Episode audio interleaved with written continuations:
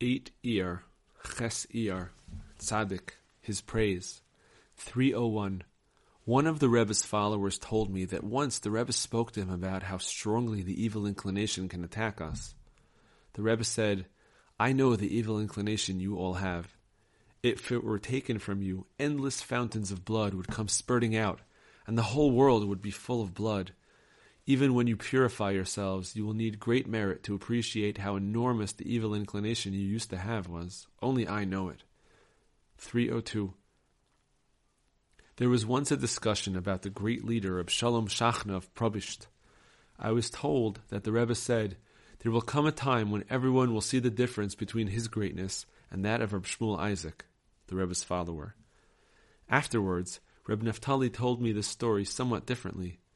He said that the discussion had been about Reb Yudel, Reb Shmuel Isaac, and the above-mentioned leader. It was then that the Rebbe said, there will come a time when everyone will see the difference between him and them.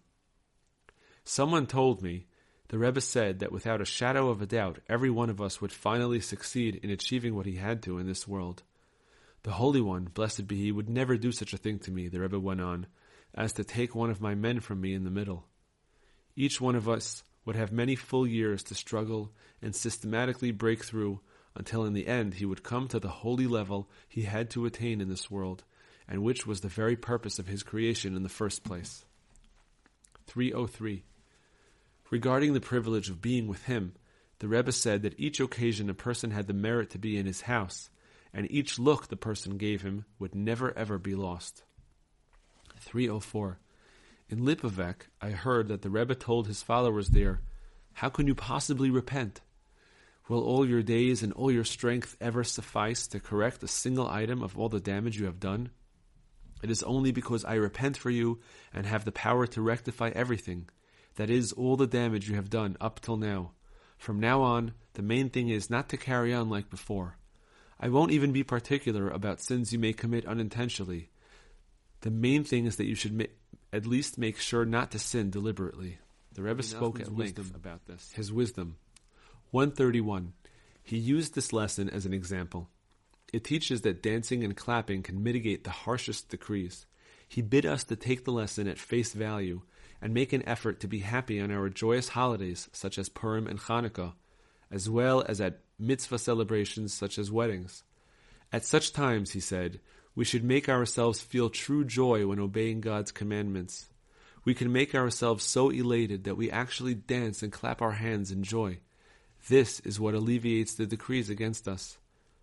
Do not say, who can be worthy of nullifying an evil decree through mere dancing and clapping? Certainly only the holiest of men. The Rebbe's lessons are not in heaven. Deuteronomy thirty twelve. Any person can observe the words of this lesson and accomplish great things. All that is required is truth and sincerity. The same is true of all his other lessons, for the main thing is not study, but action. Avot one seventeen. Open your eyes and concentrate on each of the Rebbe's lessons. Open your heart to understand the practices, advice, direction, and inspiration there according to the simple meaning, and you will find the path to God there. Beg God to open your eyes and let you be worthy of understanding what each lesson requires of you. Each word in the Rebbe's lessons is necessary for finding the proper practice and advice in serving God. You may study some of the lessons and think they apply only to those who have reached high spiritual levels. At first, you may not be able to find anything that seems to apply to you personally. But look more carefully. You will find that each thought contains awesome encouragement and wondrous advice, leading you toward God no matter what your level. Book. Immoral Behavior. A.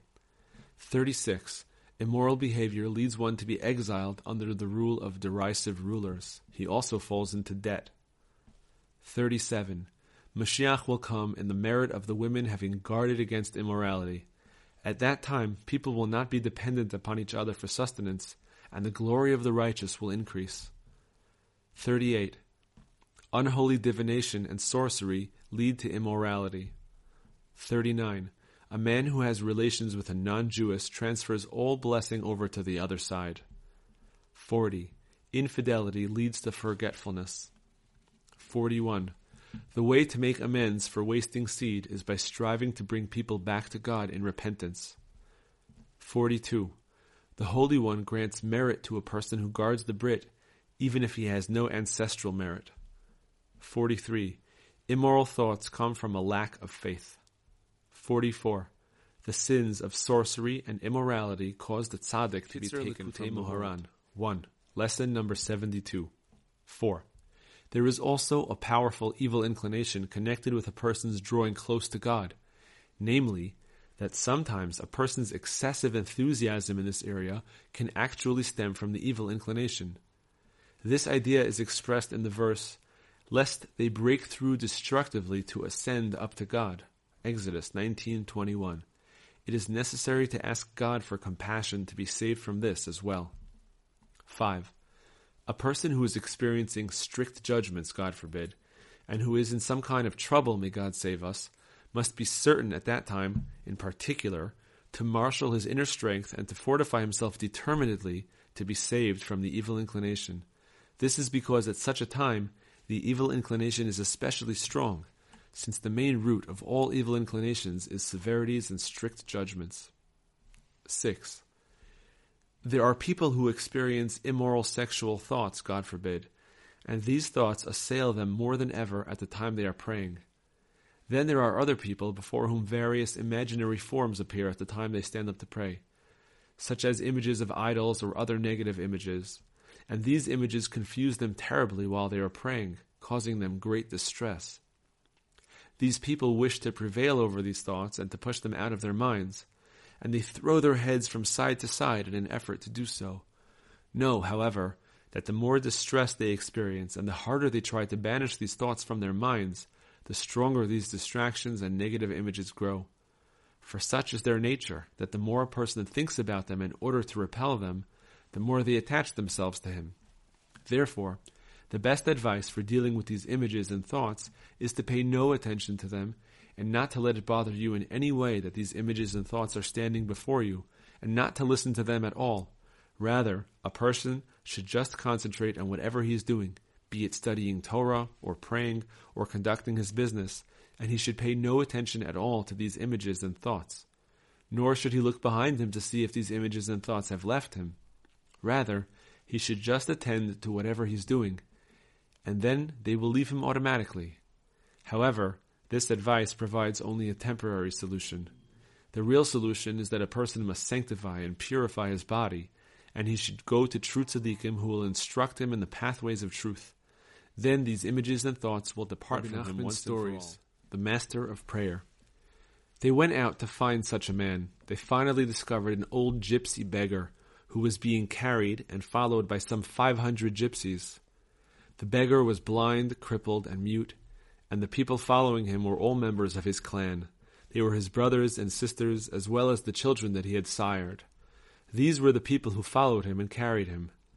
This beggar was very particular about his honor. He had a nasty temper, and was always angry at them and scolding them. He constantly ordered different people to carry him, and then became angry with them. Obviously, this old beggar was a highly honored person. He also pursued honor, since he was so particular about it. This faction therefore felt that it would be best to accept him as their king. The land itself also had influence. Some lands had an influence that was particularly conducive to honor, while other lands were conducive to other traits. Therefore, the group which had determined that the main goal was honor, sought a land conducive to honor. They found a land which was particularly good in this respect. Reb Nussin's Letters, Year one, Letter Number one fifty-eight. With thanks to God, Wednesday, Noach, five five nine five, Breslov. My dear beloved son, I received your letter now along with the pen. It is time now for the afternoon prayers. You are receiving, sealed up here, another two prayers which will certainly arouse your soul, and you need them all. They talk about things which relate to you, about being rescued from fevers, God save us, not eating a lot, and about perfecting the mind. The second one talks about giving a lot of charity and about finding worthy poor people to give to in order to have a rectification through this. You need all of this, and I know that your thoughts yearn for these tikkunim. May God soon allow you to receive them. The prayers are based on the Kuti Moharan one, two sixty-three and two sixty-four, and found in the Kuti Tfilot one, one fifty-one and one fifty-two. Look at the great power of desire. all the prayers which were now born and came forth from God through amazing miracles only did so because of your good desires and yearnings. There is still hope that all of us would, will realize everything that we ask for in our prayers. Because God is great and extremely exalted, His greatness cannot be fathomed. Psalms one forty-five three. It is very late in the day, and I absolutely cannot go on. May God allow me through the power of these prayers to pray Mincha with concentration. The words of your father waiting to see you in life, health, and joy. Reb Nussin letters, Breslov. Year two. Letter number three ninety-two. With God's help, Tuesday, Balak, fifty-six oh two, Uman. Greetings to my beloved son, may he live. I received your letter in which you refer to Brit Mila, and the son born to Rav Nachman, may his light shine, the grandson of our master, teacher, and Rebbe of blessed memory. We rejoiced over this on Thursday evening. May God help, and may this bring good mazal to him and to all of us, so that through this salvation will sprout for him and for us among all the holy people Israel. Amen. May it be his will. I received a letter from you on Sunday, and one today as well, with the short letter from Iași, and I was pleased. I was also extremely pleased that you wrote to Iași. I am hoping that we will be engaging in this business with God's help, and it is therefore necessary that letters pass regularly between us and the man there. I am sure that you have already acknowledged receipt of the aforementioned letter from him. You certainly wrote him as well that I am, with God's help, preparing myself to finish the deal that I made with him, and that he should write us again in full detail about whether he has already made a proper start to his work. I should also receive a letter to this effect from Reb Yoel, and in particular from our friend Reb Eliezer from Teplik, who is there. My eyes look and hope to God. May he finish this well for me. Be sure to write me in Chirin what you wrote to them there, and you should certainly write if you receive any further answer from there, from Lvov, or from Reb Nachman of Haisen, may his light shine. Give me a clear report about everything. All your letters to me should be sent only to Chirin. I plan to travel this coming Thursday, God willing, to Teravitzah, and from there to Chirin for the following Shabbat. Fortify yourself determinedly anew every day. Remember well that God is constantly doing new things. Everything is for the best, and in the end, God will definitely save us, not because of our righteousness or our good deeds, but in the merit of the great towering Eshel tree. We ought to give praise and rejoice every day that we are not opponents of our true hope, the true tzaddik in whom we take shelter. What is more, we merit to study his holy books. You inspired me tremendously with what you wrote about the lesson, the one who has compassion on them will lead them. Likutei Moharan two seven. May you always strive to study the Rebbe's holy books every day, all his books, the prayers on them, and in what I merited to explain and to innovate from them. They are your life forever. Study them over and over. There is nothing better. The words of your father waiting for salvation, Nathan of Breslov. Send greetings to all our comrades with a great Shibu love. Tzadikim, Rabbi Bizna Barzavda, Rav Bini, Rabbi Bisa, Rabbi Bisna, Rabbi Birim, Abba Bira'a, Rabbi Birena, Rabbi Baita Barbizna, Baitus Ben Zunin, Rabbi Baitus, Balvati, Ben Bukhri, Ben Bunim, Bunis, Ben Bunis, Ben Tema, Rabbi Bana'a, Rabbi Bana'a Bray de Rabbi Ula, Rabbi Bana'a Achua de Rabbi Chia Bar Abba, Rabbi Banye, Binyamin Hatzadik, Rabbi Binyamin Bar Yefet, Rabbi Binyamin Bar Gidel, Rabbi Binyamin Bar Chia, Rabbi Binyamin Bar Levi, Binyamin Gnivaya, Binyamin Bar Ihi, Binyamin Bar Ashtor, Abba Binyamin, Rabbi Binyamin Asya, Binyamin Avdi de Ravashi, Rabbi Batzla, Rabbi Bitzala Barebi, Bardala, Rav Bruna, Rabbi Broka Chozoa, Rabbi Berachia, Rabbi Berachia Barabi Abba Barkahana, Rabbi Berachia Barabi Chama HaKoin, Rabbi Berachia Barabi Simon Barabi Yeshua ben Levi,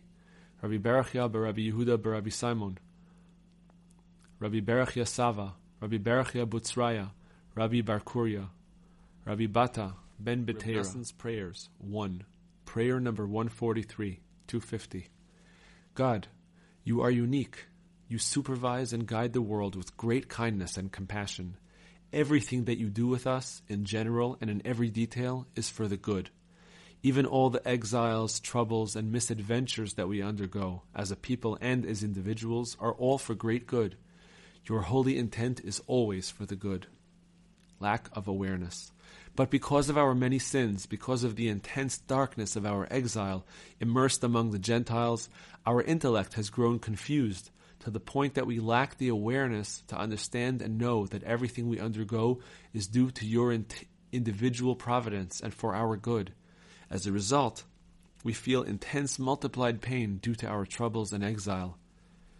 What shall we do, master of the entire world, since each one depends on the other? Exile removes awareness, and the removal of awareness causes exile, the suffering of the exile.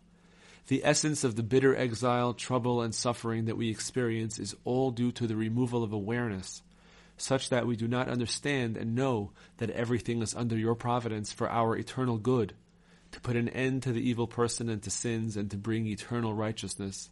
If we were whole in our intellect, always knowing with complete awareness that everything is under your supervision, we would not feel any of the suffering of the exile.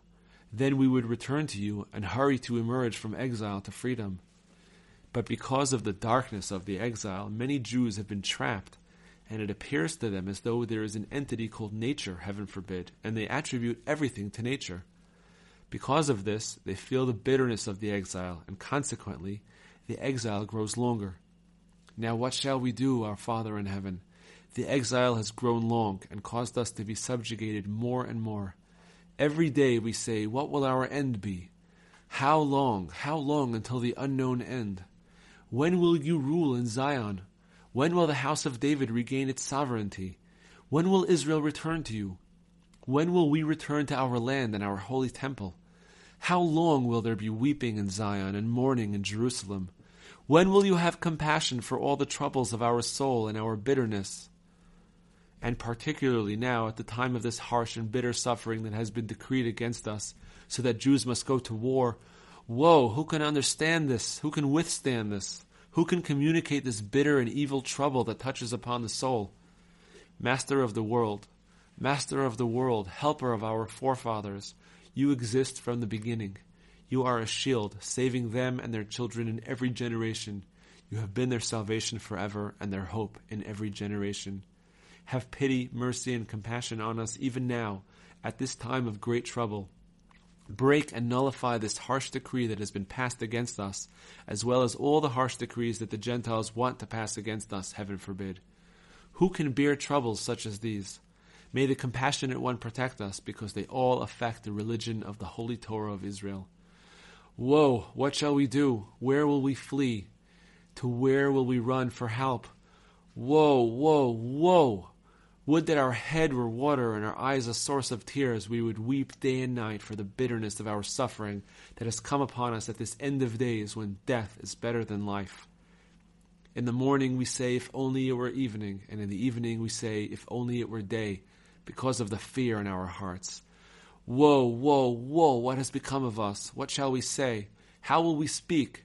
How will we justify ourselves? God has discovered our sin. You are righteous, Hashem, and your judgments are straight. But where is your great compassion and kindness, and where is the merit and might of our forefathers and holy rabbis of earlier generations? Teach us and instruct us how to draw awareness upon ourselves even now, to know and believe that everything is under your supervision for the good. Since it seems that according to our limited intellect, the Gentiles want to force so many souls to leave the religion of Israel, which is which is our life and all of our hope and our trust in all the troubles and sufferings that we undergo. May the Compassionate One protect us from now on. The suffering of the Russian exile. You who are filled with compassion, look upon our suffering. Our pains and the troubles of our heart are so many. Look and see to whom you have done this. Look and see that we lack the power and awareness even to arrange our prayers before you properly, because we are impoverished and empty, poor in awareness and good deeds, and filled with transgression and sin. Nevertheless, we are happy to die and be killed in sanctification of your name every day, rather than have one Jew nullify just one commandment of our holy Torah. Woe to our eyes that see how they shave a Jew's sidelocks and beard against his will, and after that he is forced to shave himself. Woe to the mouth that must eat forbidden foods. Woe to the holy feet of a Jew that must travel beyond the permissible border on the holy Shabbat and on festivals. Woe to the holy hands of Israel that must work on the Shabbat to polish their weapons, heaven forbid, and perform other forbidden labors and sins, heaven forbid. And who knows if these Jews can withstand the test and remain within the holy faith, the faith of Israel, and at any rate continue to keep what they presently keep. Woe, who can withstand this? Woe to us for our souls. Woe for these days and years. Woe to us, for we have been destroyed. Woe, woe, woe. We will beat our heads against the walls, and sackcloth and ashes will be laid out for the masses. We will put our mouths to the dust. Perhaps there is hope. Perhaps there is hope.